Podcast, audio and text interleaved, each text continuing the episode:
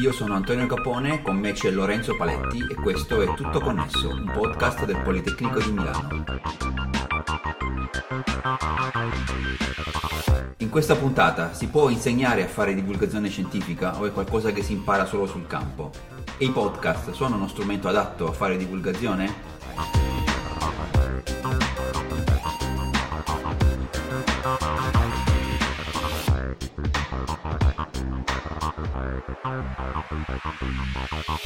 Ne parliamo con Lorenzo Paletti, divulgatore e anche docente a contratto del Politecnico di Milano. Ciao Lorenzo. Ciao Antonio.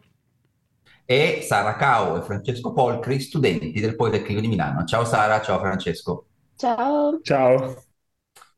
È la prima volta che con Lorenzo ci troviamo a ruoli invertiti rispetto al format delle puntate di tutto connesso, è un po' strano, devo ammettere però l'occasione di quelle particolarmente piacevoli perché nelle scorse settimane, come Politecnico di Milano, abbiamo invitato Lorenzo a tenere un corso extracurriculare all'interno di un ciclo dedicato alla divulgazione scientifica, che ha avuto tra i docenti persone come Massimo Polidoro e come Fabio Turoni.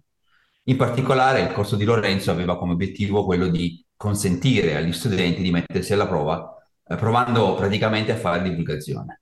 Lorenzo, com'è stato insegnare il corso? Rispetto alle tue esperienze legate alla divulgazione, come è stato mettersi in cattedra ad insegnare ai ragazzi giovani? Beh, intanto non sono degno di partecipare a questa mensa, no? Hai fatto i nomi di Turone e Polidoro.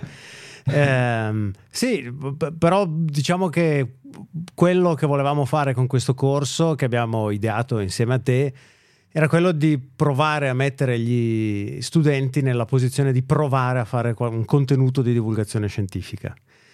Quindi non mi sono sentito tanto docente di divulgazione scientifica, ma di come, come si fa all'atto pratico a tirare in piedi un prodotto che possa essere utilizzato anche a questo scopo.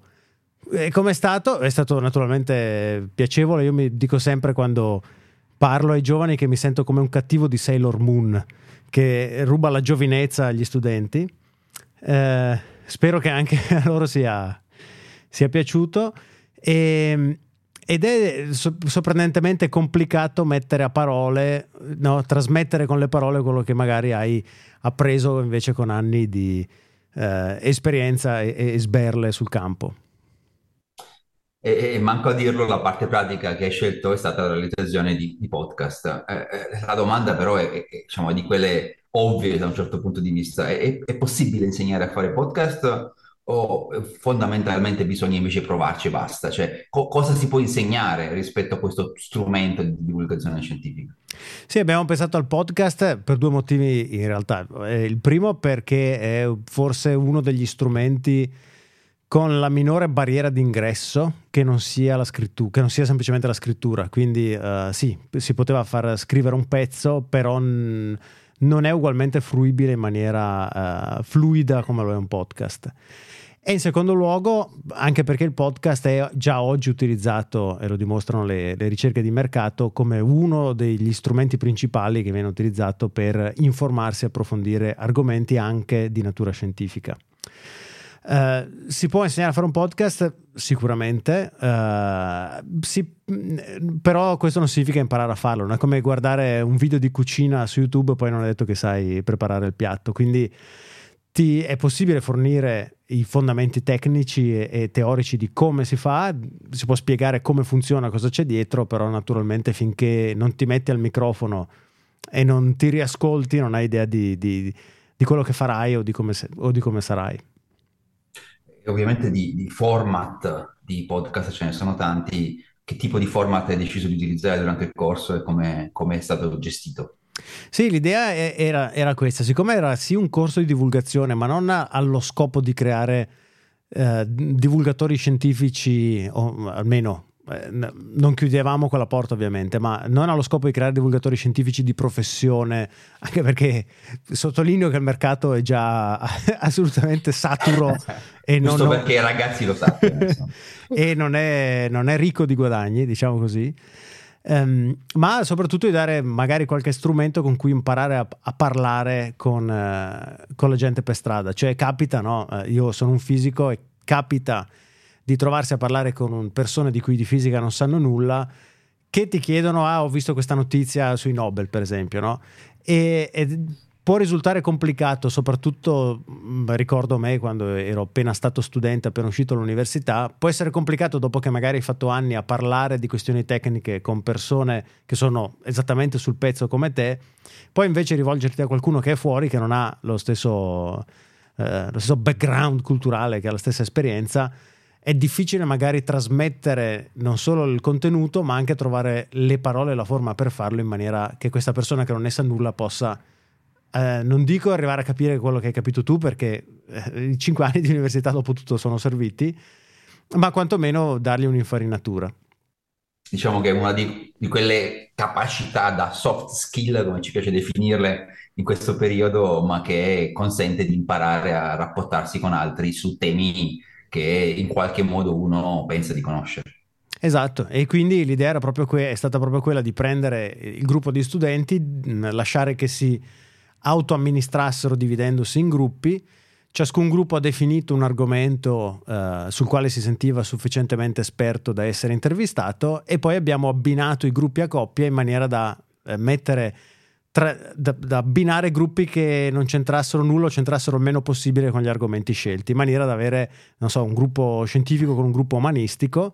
E poi abbiamo chiesto a queste coppie di intervistarsi reciprocamente. Quindi in una puntata il gruppo A intervista il gruppo B e nella puntata 2 il gruppo B intervista il gruppo A, così ognuno ha avuto l'occasione di fare l'esperto e provare a spiegare a qualcuno che non ne sa eh, il proprio argomento e viceversa di mettersi nei panni invece del, eh, della persona che non, non, conosce un argomento nel tentativo di fare domande che ti tirassero fuori dall'intervistato le informazioni interessanti nel modo più chiaro possibile perché è importante o interessante sia imparare a rispondere in modo semplice delle domande, ma in realtà anche fare le domande giuste su argomenti che non si conoscono. Esatto, fare le domande giuste e non avere timore di, di pe- andare a pe- usare la maieutica, no? quando il, la persona con cui stai parlando non ti sta dicendo la cosa che vorresti sentire, trovare il modo per tirargliela fuori. E facevi prima riferimento a quando tu eri un po' uscito dall'università, come si sono comportati questi ragazzi che sono ancora all'università? Che tipo di reazioni ti sembra abbiano avuto rispetto a questa, a questa sfida? No, no, sono stati assolutamente... Eh eh, come si dice, eh, propositivi, si, si, è percepita un sacco di energia e devo dire la verità, i prodotti anche che sono usciti e che tra un attimo vi diranno dove potete ascoltare, eh, a me non sono affatto dispiaciuti. Naturalmente ci, c'erano eh, degli errori, chiamiamoli così, ma è, è inevitabile considerata cioè, è la prima volta che lo fai, non l'hai mai fatto prima, non hai idea di come si fa, ci sta che non sia un prodotto fatto eh, a puntino, no? Vi ripeto, è come fare, vedere la ricetta della torta, la prima volta che la fai non puoi pretendere che ti esca perfetta. E diciamo che nell'ultima lezione tu perfido hai mostrato tutti gli errori ragazzi. no, vabbè, diciamo, riascoltando tutte le puntate eh, sono emersi Uh, alcuni errori che molti hanno fatto e quindi mi sembrava giusto farli ascoltare. Per esempio, de- cose non, non, non fantascientifiche, eh, per esempio uh, quello che dicevamo prima, dare per scontato concetti tecnici che non sono stati spiegati nel podcast oppure usare termini inglesi che non è detto che un ascoltatore possa sapere, oppure dare di nuovo per scontato che l'ascoltatore sappia qualcosa che, uh, che in realtà non, non, è detto che sappia, ma in, che non necessariamente tecnico c'era per esempio un episodio che si apriva, che parlava del film Oppenheimer, eh, uscito questa, la scorsa estate, diretto da Nolan, che partiva con ok, allora parliamo di Oppenheimer. E nel film si vede che, e no, e quale film? Cioè, non è detto che uno l'abbia visto che sia aggiornato. Sì, è vero che è difficile, ma non è detto che, che sia aggiornato. E probabilmente la sensazione è stata come a scuola, quando a un certo punto, dopo la correzione di un compito, la, la, la professoressa il professore comincia a leggere il compito sbagliato di qualcuno davanti a tutti immagino che abbia prov- provocato questo tipo di effetto. Sara, Francesco, è stato così? Sì, devo ammettere che io ero nel gruppo del, di Oppenheimer, appunto, ed era un appunto che avremmo voluto fare al nostro collega, però essendo una, un primo esperimento per tutti, chiaramente si è stati anche più clementi tra di noi. E e sono cose di cui magari ci si rende conto solo dopo quando vai a fare l'editing e dici, sì, ok, ma abbiamo perso tempo a parlare di tante cose, ma prima ne dovevamo introdurre altrettante. Quindi sì, non è, non è molto semplice anche da questo punto di vista. E avevate anche in realtà una sfida legata al tempo in cui stare, che è tipicamente molto, molto breve per questo tipo di, di podcast. Personalmente ho ricevuto la menzione di disonore per aver fatto il podcast uh, di 20 minuti, quindi sì. Ecco, appunto, invece dovevano essere 10, dovevano essere. Eh, però sentire gli errori delle altre persone e capire anche che errori si è fatto personalmente è utile proprio perché è come andare a cucinare il pollo dopo aver visto il video di come si cucina un pollo allo spiedo. Eh, serve a imparare dai propri errori e sentire anche gli errori degli altri, oltre che i propri. I propri poi ovviamente fanno più male perché sono propri, però sentire anche erro- gli errori di altre persone e, e imparare da quelli è un'esperienza preziosa, perché è un'esperienza pratica che hanno fatto altri e si può evitare di rifarla noi stessi quando si va a produrre un altro prodotto. E cosa vi ha spinto a partecipare a questo corso? Che ricordo era un corso extracurriculare, quindi diciamo non utile alla laurea, era proprio un extra deciso liberamente. Beh, per quanto mi riguarda, eh, posso dire che la divulgazione ha avuto un ruolo molto importante per me anche nel spingermi a iscrivermi alla facoltà di ingegneria. E quindi fin dal liceo, ma forse anche prima, è sempre stata un, una parte importante anche del mio tempo libero, nel senso ho sempre dedicato molto tempo a guardare video YouTube, uh, a leggere libri di divulgazione, quindi uh, siccome mi piace molto anche scrivere e, e in generale parlare di scienza, per me è un investimento di tempo che assolutamente vale la pena, infatti è stato così.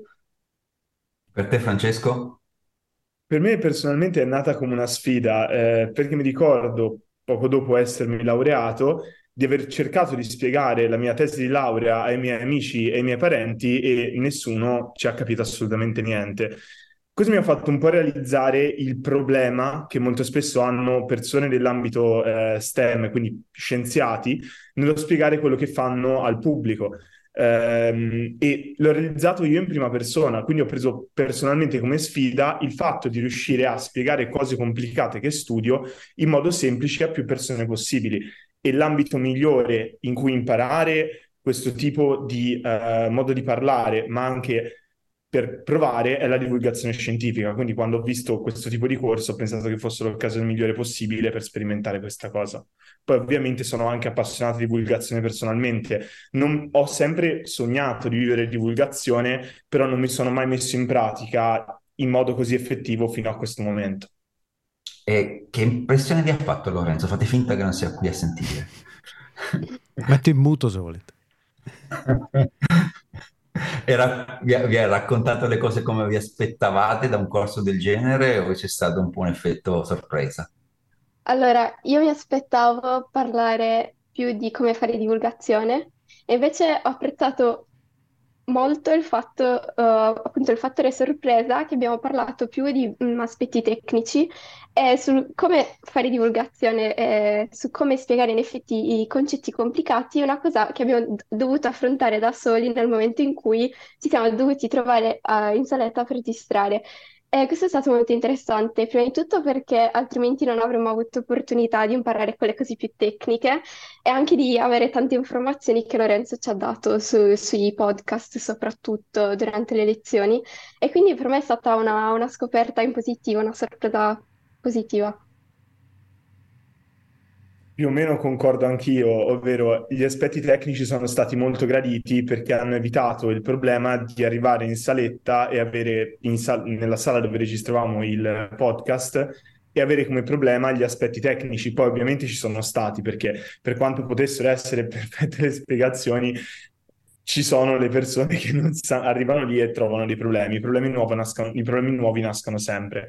Uh, la cosa in realtà che mi ha fatto proprio tanto piacere è che ci sono stati degli elementi su di cosa parlare, come um, eh, presentarsi davanti a questa sfida, eh, però non è stato molto specifico, perché, ed è molto in linea con quello che personalmente reputo, che per imparare a fare divulgazione, come tutte le cose, ci si prova, si cade, ci si rialza, ci si riprova, si cade, ci si rialza, e mi è piaciuto molto il fatto che non ci sia stato qualcuno dall'alto in toto a dire ragazzi si fa così per filo e per segno, ma averci lasciato molto spazio su provare e sbagliare e anche il fatto che poi avessimo avuto anche la possibilità, nel caso ci fossimo resi conto di aver registrato male o non benissimo il podcast, di poterlo riregistrare, questa cosa mi ha fatto enormemente piacere, perché mi ha proprio dato conferma del fatto che è un processo di crescita che si fa persona per persona e si migliora tutti quanti poi via via nel, a imparare a fare divulgazione.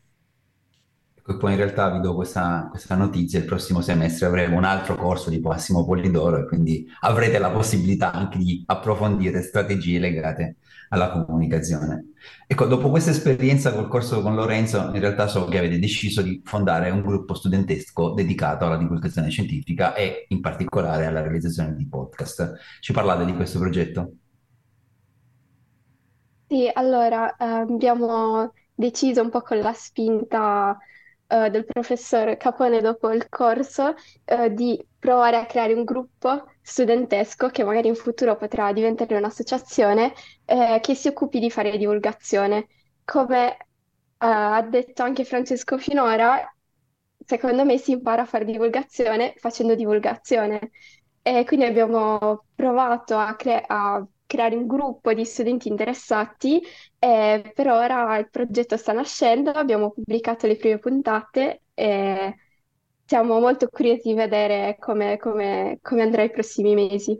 Dove troviamo questo nuovo podcast degli studenti del Politecnico di Milano? Al momento il podcast è stato scarica- eh, caricato su Spotify eh, sotto il nome di Politalks, che oltretutto al momento è anche il nome eh, dell'associazione. Non vi è venuto nulla di meglio, diciamo, questo. Ma va benissimo Politalks. Eh, vengono caricate eh, due a settimana, al momento sono le puntate che abbiamo registrato durante il corso e successivamente speriamo che verranno caricati anche nuovi episodi. Ovviamente ci si tiene a sottolineare che nonostante questo sia una gran parte del progetto in questo momento, perché abbiamo già del lavoro pronto da poter caricare, um, sarà una cosa molto più generale, puntata sia alla divulgazione, ma sia imparare a farla. E divulgazione in tutti i suoi metodi, quindi a livello vocale, con podcast, interviste, a livello trasversale, magari inventandoci anche qualcosa di nuovo, eh, ma anche a livello scritto. Stiamo mettendo in piedi adesso, probabilmente adesso dopo la sessione d'esami, eh, perché durante gli esami sarà difficile portare avanti questa cosa, cercheremo di mettere in piedi una pagina Instagram non solo per sponsorizzazione, ma anche per pubblicazione di articoli e, rela- e relativi mh, argomenti di studio del Politecnico. Ma non solo questo, stavamo pensando anche alla pubblicazione di un vero e proprio eh, giornalino di, eh, di Politalks, però sono progetti molto futuri al momento. Sì, ci piacerebbe anche invitare magari divulgatori che possano, eh, con cui fare dei workshop, ok? Quindi mh, delle lezioni magari interattive con noi del gruppo e che possano far nascere in, in noi nuove idee anche per, per migliorarci e, e, e capire in che modo possiamo mm, possiamo sviluppare questo progetto.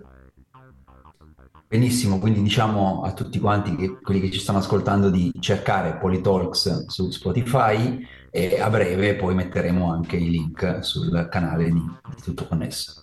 Grazie mille a Sara e a Francesco. Grazie, Grazie. a voi. E ovviamente a Lorenzo in questo nuovo ruolo di intervistato.